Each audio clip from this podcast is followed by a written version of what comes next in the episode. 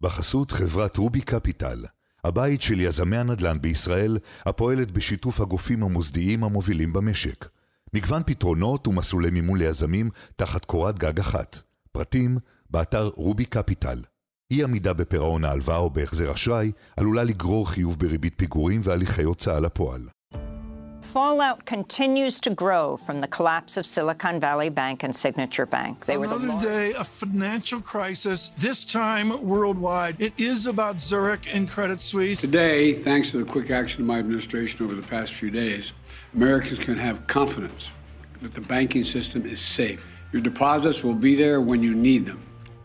היי, אני הילה וייסברג, ואתם מאזינים לצוללת של גלובס. לא בכל יום אנחנו שומעים על בנק שנופל.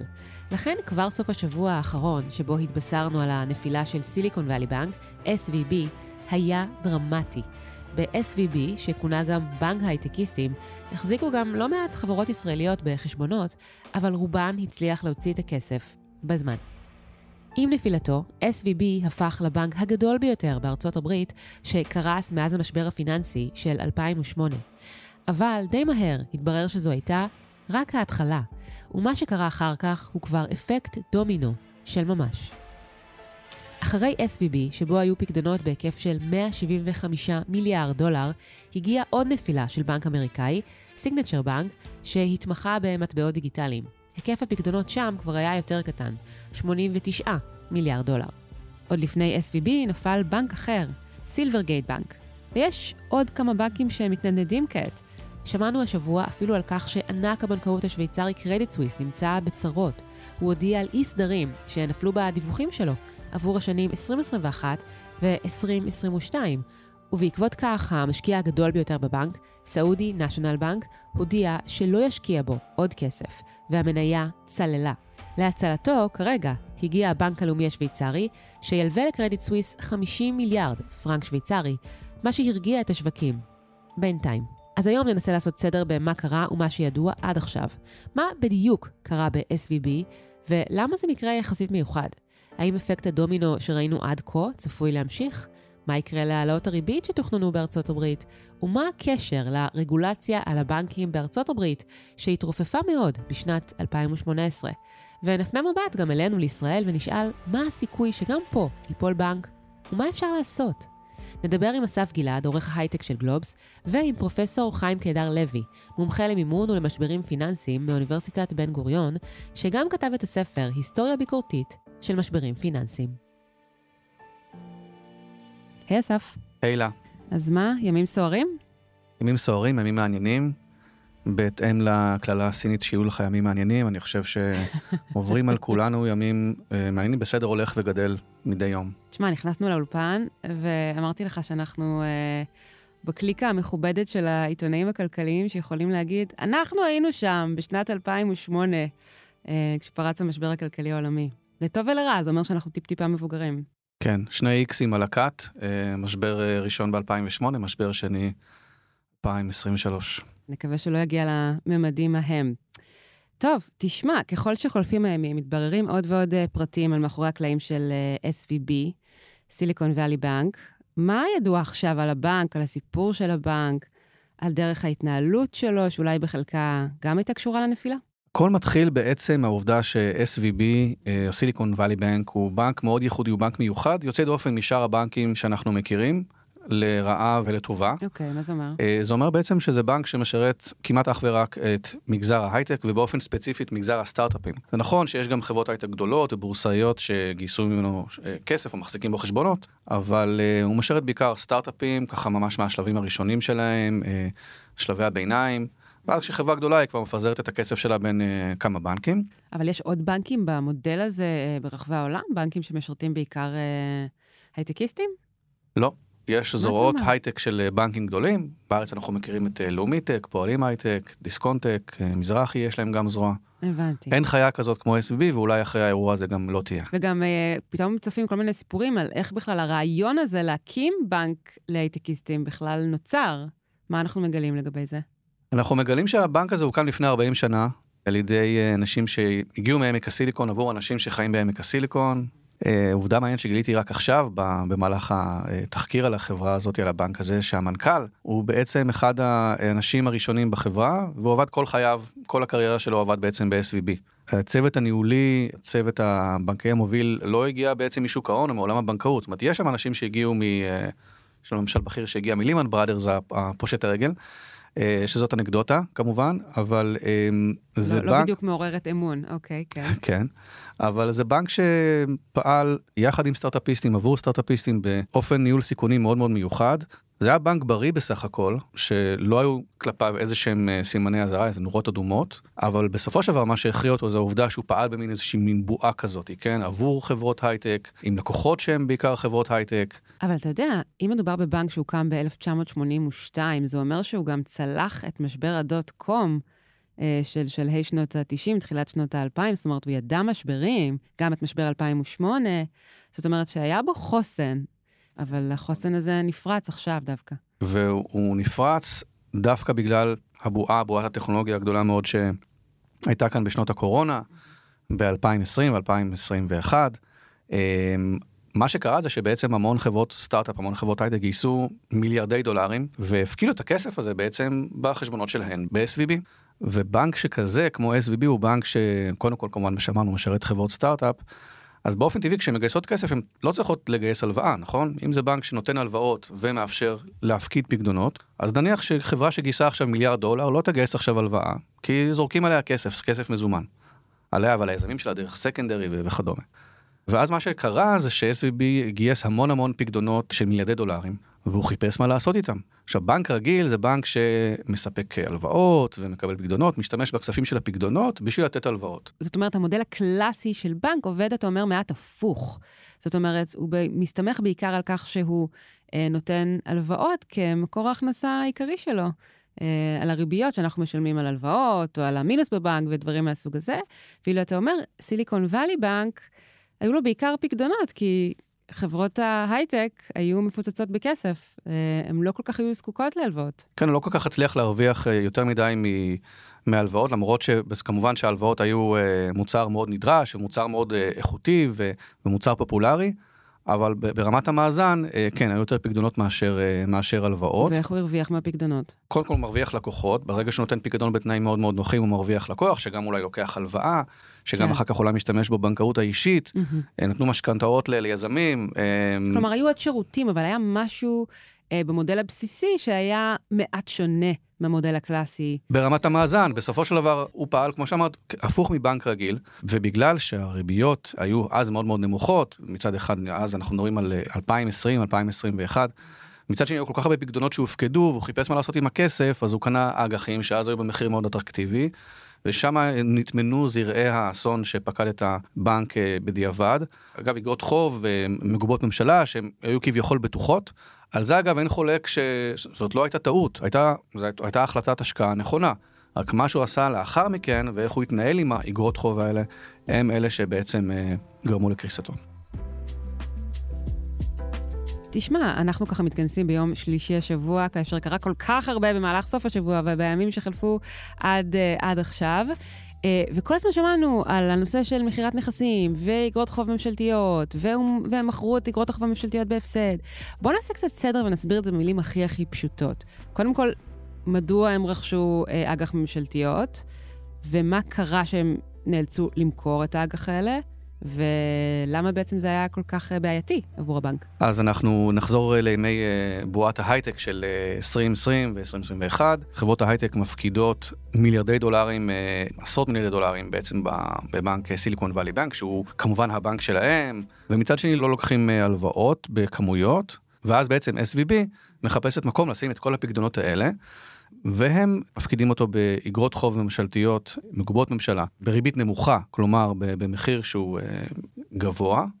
ומה שקרה בעצם זה שבאמצע הדרך הריביות עלו ברמה כזאת שהפכו את האג"חים לבלתי משתלמות למכירה או לפדיון. הריבית של הבנק הפדרלי הלכה ועלתה בקצב שכזה שאף אחד, באמת אף אחד בתעשייה לא העריך שהוא יגיע לרמות האלה, מה שהציב הרבה מאוד בנקים אה, בבעיה. עכשיו ההחלטה של SVB לרכוש את האג"חים האלה הייתה החלטת השקעה אסטרטגית אה, היא לא הייתה קשורה לריביות שהם או לפקדונות שהם לקחו, זאת הייתה החלטת השקעה סטנדרטית. מה שהסתבר זה שהאג"חים האלה בדיעבד היו מרכיב כל כך גדול במאזן שלהם, שכאשר המשבר בהייטק התחיל, חברות התחילו לפדות כסף. אותן חברות שהפקידו מיליארדים של דולרים בשנות השפע, התחילו בעצם לפתוח פקדונות, לרוקן את העו"שים שלהם, פשוט בגלל שהם היו צריכים מזומן, היה משבר, יש משבר של uh, השקעות בחברות הייטק, קרנות הון סיכון לא משקיעות, כמעט עצרו את ההשקעה שלהם כמעט לגמרי ברבעון האחרון, והמזומן היחידי שיש נמצא ב-SVB, חברות פדו את הכספים האלה, הורידו את היקף הפקדונות שנמצא בתוך סיליקון וואלי בנק. כן, חברות היו צריכות כסף uh, לצרכים השוטפים, ככל ש... כן. המצב נהיה קשה יותר בתעשיית ההייטק. ההון העצמי שלו קטן, ואז הוא היה צריך למכור חלק לפחות מאותם אג"חים, שדיברנו עליהם שהוא חשב שהוא בכלל יכול לבדות אותם בעוד עשר שנים, ופתאום אה, הוא צריך לבדות את האג"חים האלו, לפחות חלק מהם, ואז הוא היה צריך לדווח על הפסד. מה הבעיה המרכזית, והיא בעצם בעיה חשבונאית, היא כביכול בעיה אפרורית, אבל היא הבעיה שהיא הכשילה את הבנק הזה. הוא היה צריך להפוך את הדיווח החשבונאי על ההפסד מהפסד שהוא אה, הפסד מסוים להפסד הרבה יותר גדול. כי אם אתה מחשיב את האג"חים האלה לפדיון בעוד עשר שנים, אתה מדווח על הפסד מסוים ואתה יכול בעצם לא לדווח על ההפסד הזה השנה. מצד שני, אם אתה הולך למכור אותם עכשיו, כי אתה חייב מזומן, אתה צריך לדווח על הפסד הרבה יותר גדול, הפסד שווי הוגן. כן, מה שקרה בעצם הוא שבגלל העלאות הריבית, המחיר של האג"ח הממשלתיות, שהניבו תשואה די נמוכה של אחוז או משהו בשנה, ירד מאוד, כי הרי יש אלטרנטיבות יותר טובות בשוק, וכשהבנק מכר, אז הוא נאלץ למכור בהפסד. ואתה אומר, גם האופן שבו הבנק תיווך את המצב שלו ללקוחות, למשקיעים, הוא שעמד בלב הסחרור שאליו הוא נקלע אחר כך? בדיוק. דיברנו קודם על זה שזה בנק של הייטקיסטים שהגיע מעמק הסיליקון, שעובד עבור הייטקיסטים, אבל מי שבעצם העריך את הבנק הזה ו- ו- ודירג אותו ו- ונתן לו ציונים, אלה היו אנשי שוק ההון, כן, מודי'ס למשל, שהוריד את הדירוג שלו ביום רביעי. ואחרי זה המשקיעים ש...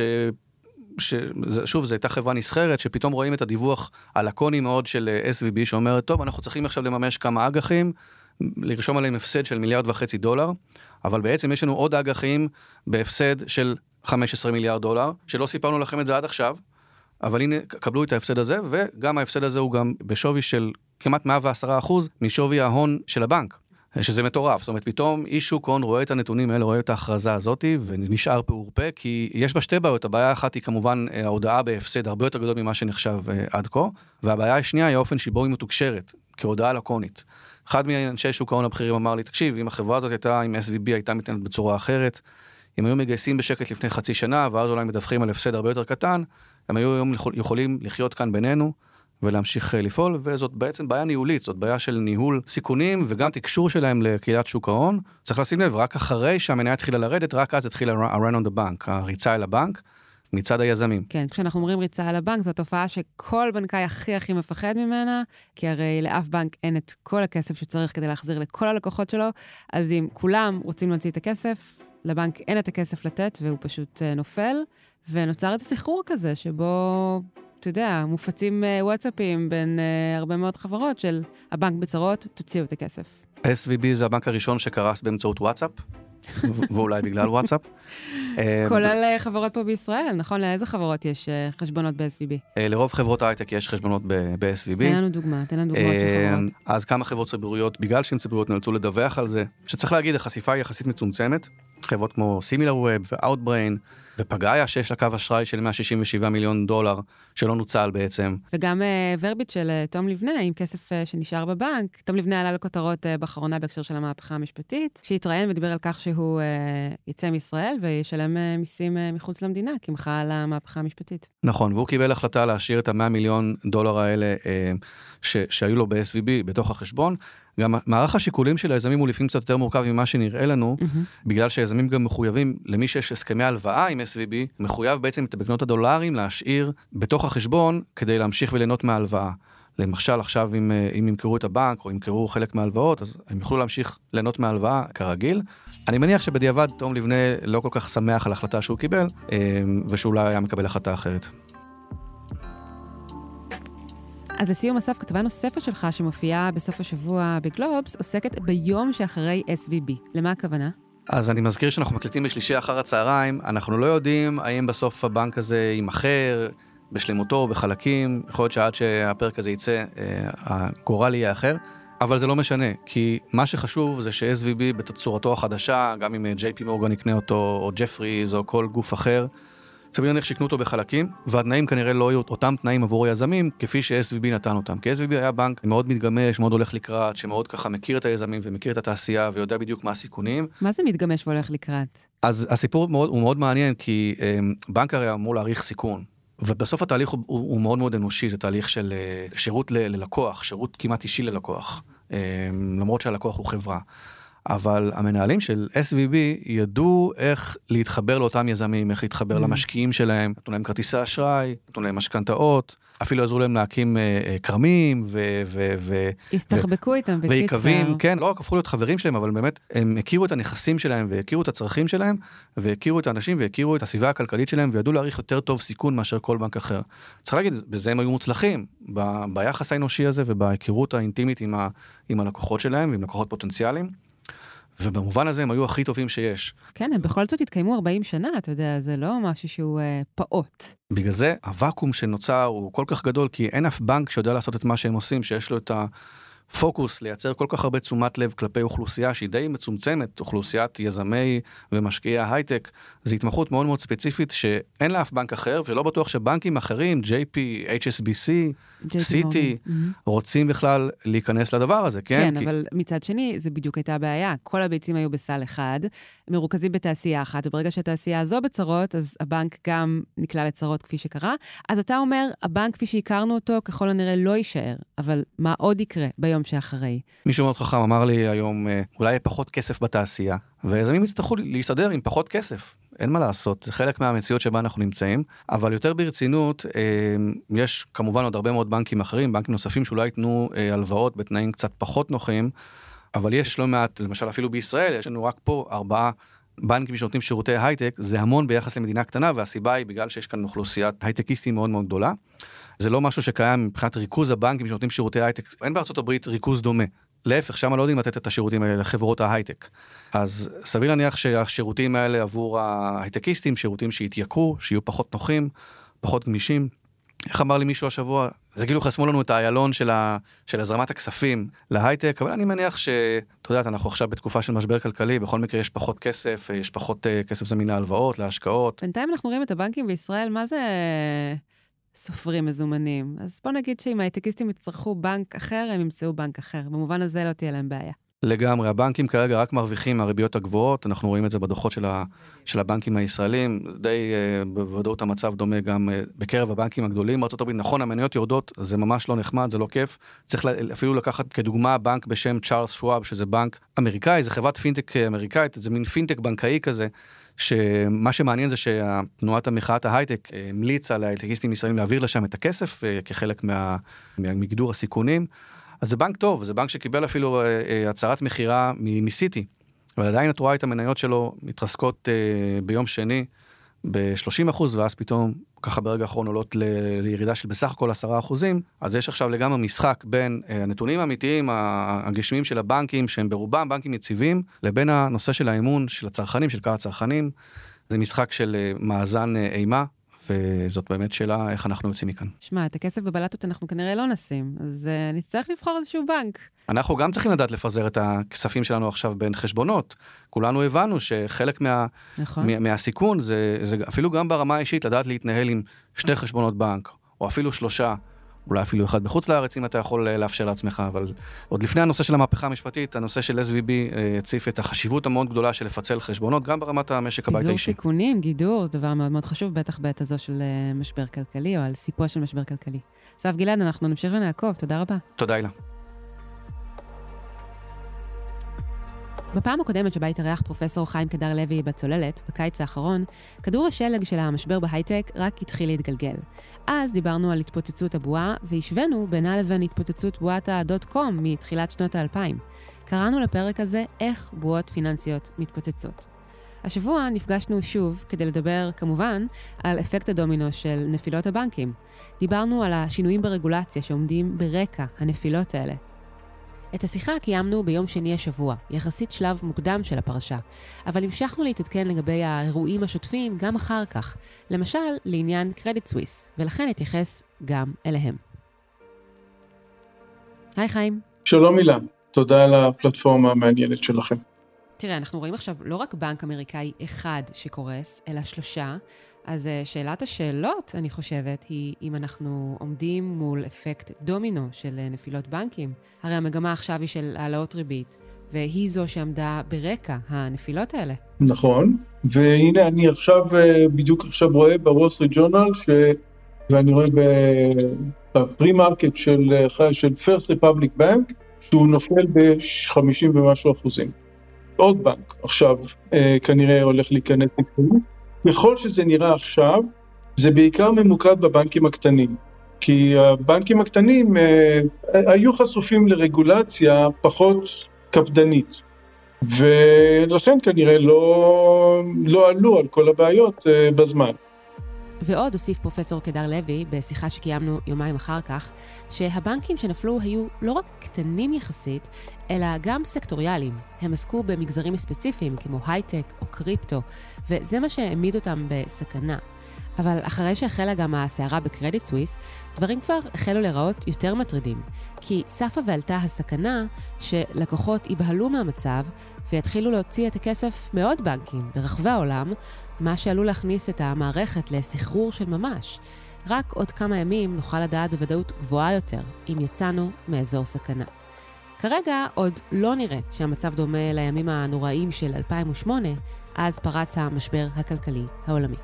אבל אם כבר הזכרנו את 2008, בואו נדבר רגע על רגולציה.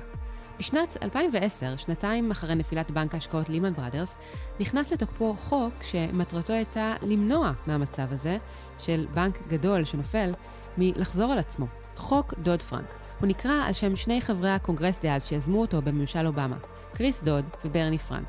המטרה הייתה להדק את הרגולציה על הבנקים כדי לשמור על יציבות המערכת. אבל אז, בשנת 2018, תחת ממשל טראמפ, הוחלט לשנות את החוק במובן זה שהרגולציה, שוב, התרופפה. אגב, כשהחלו הדיונים על אם כן או לא לבטל או לשנות את החוק, אמר הכלכלן האמריקאי וחתן פרס נובל פול קרוגמן, שיש אפס הוכחות לכך שדוד פרנק מעכב את הכלכלה. יש הרבה הוכחות לכך שזה חוק טוב, ולבטל אותו זה להתניע את המשבר הבא. מה שקרה ב-2008, חוק דוד פרנק, אה, חוק מאוד רחב, אה, שכלל אה, כ-400 סעיפים של רגולציה חדשה שהוטלה על המערכת הבנקאית, בין היתר דרש מכל בנק שגודל המאזן שלו 50 מיליארד דולר ומעלה, לעמוד בדרישות מסוימות וכללים מסוימים ובדיקות מסוימות. ב-2018 ממשל טראמפ הקל על הבנקים הקטנים, קטנים מ-250 מיליארד, כלומר הם העלו את הרף מ-50 מיליארד ל-250 מיליארד שווי מאזנים. בנקים שגודלם פחות מ-250 מיליארד הפכו להיות חשופים לפחות רגולציה, פחות אה, מבחני לחץ, מבדקי לחץ וכאלה אה, בדיקות. יכול להיות שאילו היינו נשארים ברף של 50 מיליארד, אז הבנק הזה למשל, SBB, היה נדרש לעמוד בסטרס טסט, במבחני לחץ יותר קפדניים, ויכול להיות שהדברים היו צפים. אנחנו לא יודעים את זה, זה חוכמת הבדיעבד, אבל עצם העובדה שאנחנו רואים עכשיו שהרבה בנקים קטנים חווים את הבעיה, יכול להיות ששם מצוי העניין. ואם אנחנו חוזרים לנפילה של בנק ההשקעות לימן בראדרס ב-2008, שהתניע את המשבר הכלכלי העולמי, מה נקודות הדמיון ומה נקודות השוני מול מה שאנחנו רואים עכשיו? הבדל אחד חשוב הוא שלימן היה בנק השקעות, והבנקים שאנחנו מדברים עליהם עכשיו אלה בנקים מסחריים. אכן נפלו הרבה מאוד בנקים מסחריים גם באותה תקופה, אבל אה, נלמדו גם כמה לקחים. אחד הדברים שהדוד פרנק אקט עשה זה למשל להטיל איזשהו מס על ארגונים, על מוסדות בנקאיים, שהולך וגדל ככל שהבנק גדול יותר. המס הזה אמור להצטבר באיזושהי קרן שתעזור לבנקים אחרים אה, במידה שהם קורסים. ייתכן שמה שהם מתכוונים עכשיו, כשהם אומרים שמשלם המיסים לא יישא בנטל, בעלות, יכול להיות שהם מתכוונים לשימוש בכספים האלה. כן, נראה שזה הכיוון, כי המסר ששמענו מהממשל האמריקאי, משרת האוצר ג'נט ילן ומהנשיא ג'ו ביידן, הוא לא נחלץ את הבנקים, אבל כן ניתן גיבוי מלא לכסף. ולדעתך יש הרבה היגיון בצעד הזה. נכון, אז כאן יש אה, גישות שונות. יש כאלה שאומרים חייבים להציל כי אחרת זה, המערכת הולכת לקרוס וצריך לעצור את זה כשזה עוד קטן. זו גישה אחת, אבל יש איתה בעיה מאוד חמורה. מנהל בנק שיודע שהממשלה תשתמש בכספי משלם המיסים כדי להציל את הבנק, מצוי במה שנקרא moral hazard או uh, סיכון מוסרי. מרגע שהוא יודע שהוא מבוטח על ידי הממשלה דה פקטו, אין לו שום בעיה לקחת סיכונים. אם הסיכון מצליח הוא מרוויח, אם הסיכון מפסיד הציבור משלם. זה קל. ולכן על מנת להימנע מהסיכון המוסרי, עוד לפני המון שנים עיתונאי אה, כלכלן בשם בגהוט קבע כלל שאומר אם יש ריצה אל הבנק הרגולטור הבנק המרכזי צריך להציל אותו על מנת למנוע נזקים אבל צריך להיות כאן מחיר. הבנק המרכזי יזרים כסף אבל לכסף הזה יש ריבית גבוהה שמגלמת קנס ולכן אנחנו אה, רוצים לראות את הצלת המערכת אבל בלי לתת פרס למי שלקח סיכונים מיותרים. כן, אז כפי שאמרנו, נכון לעכשיו נראה שהממשל לא עומד להציל את הבנקים במודל של 2008. זאת אומרת, בעזרת כספי ממשל שמיועדים למטרה הזו. נכון, הם הודיעו שהם לא הולכים להציל לא את בעלי אגרות החוב ולא את בעלי המניות של הבנקים האלה, וזה בסדר גמור. זה מתחבר לנקודה של מה שנקרא skin in the game. אם לבעלי המניות ולבעלי האג"ח יש יותר כסף להפסיד במידה ש... אה, הבנק קורס, אז הם ייזהרו יותר. תראה, הוועדה המוניטרית של הפדרל ריזרב, הבנק המרכזי האמריקאי, צפויה להתכנס בשבוע הבא ולהכריז על גובה הריבית. עד עכשיו ראינו רצף של העלאות ריבית, כשכיום הריבית בארצות הברית היא 4.5% עד 4.75%. לפני שהחלו נפילות הבנקים, ההערכה בוול סטריט הייתה שהריבית תעלה בעוד 50 נקודות בסיס, כדי לטפל באינפלציה, שהיא עדיין גבוהה, סביב 6%. מה לדעתך יקרה עכשיו? הצפי בשבוע שעבר, וזה מה שהוריד את הבורסה בחמישי-שישי בארצות הברית, הצפי היה לגידול בהעלאות הריבית, משום ששוק התעסוקה הראה נתונים חזקים, והאינפלציה נראית עיקשת וכולי. אז uh, הצפי של נכון ליום חמישי-שישי, שזה הפך להיות היום כבר היסטוריה, היה לחצי אחוז העלאת ריבית, אבל לאור האירועים האלה, uh, מה שקורה ברגע שבנקים קורסים, אז יש היצע אשראי שמתכווץ. יש קיבוץ בהיצע האשראי, יש פחות אשראי, ולכן זה שוב מכביד על המערכת, לכן יש מצב שהעלאות הריבית יתמתנו, אם לא יעצרו בשלב הזה, משום שהבנק המרכזי מבין שהוא אולי לוחץ את הבנקים קצת יותר מדי. תגיד, מה לגבי ישראל? האם גם כאן קיימת סכנה לנפילה של בנק? בכל מערכת בנקאית קיימת סכנה לנפילה של בנק. אני חושב שבישראל הרגולציה היא שמרנית הרבה יותר, היא אדוקה הרבה יותר, ובסופו של דבר אם נחשוב על זה, לרגולטור בישראל אין המון עבודה, כן? יש כאן חמישה בנקים גדולים, וזה די קל לעבור עליהם ולבחון אותם אחד אחד ולעקוב אחריהם באופן צמוד. זה מעניין לציין שב-2008 ישראל והודו היו שתי המדינות שנפגעו הכי פחות מהמשבר הבנקאי, בין היתר בזכות רגולציה מאוד אדוקה. כן, אבל מה שמאוד בולט בסיפור האמריקאי הוא עד כמה פסיכולוגיה וסוגיה של אמון שיחקו תפקיד. לגבי SVB, ברגע שפשטה השמועה שהבנק בצרות, אז כולם מיהרו להוציא את הכסף, כי הרי ידוע שלאף בנק אין את כל כספי הפקדונות אצלו בקופה כדי להחזיר לכולם. ברמה התיאורטית, וכמובן חס חס חס וחלילה, האם אנחנו עלולים לראות ריצה אל הבנק שמתרחשת גם אצלנו בישראל? זה לא פסיכולוגיה, זה רציונלי לחלוטין מבחינה כלכלית. אה, אם אני יודע שיש רק עשרה אחוז מהכסף בפקדונות הבנק, אז כדאי לי להיות ראשון בתור, ואני רץ לבנק כדי להיות ראשון בתור למשוך את הפקדונות, זה בדיוק מה שקרה. זו תופעה רציונלית לגמרי.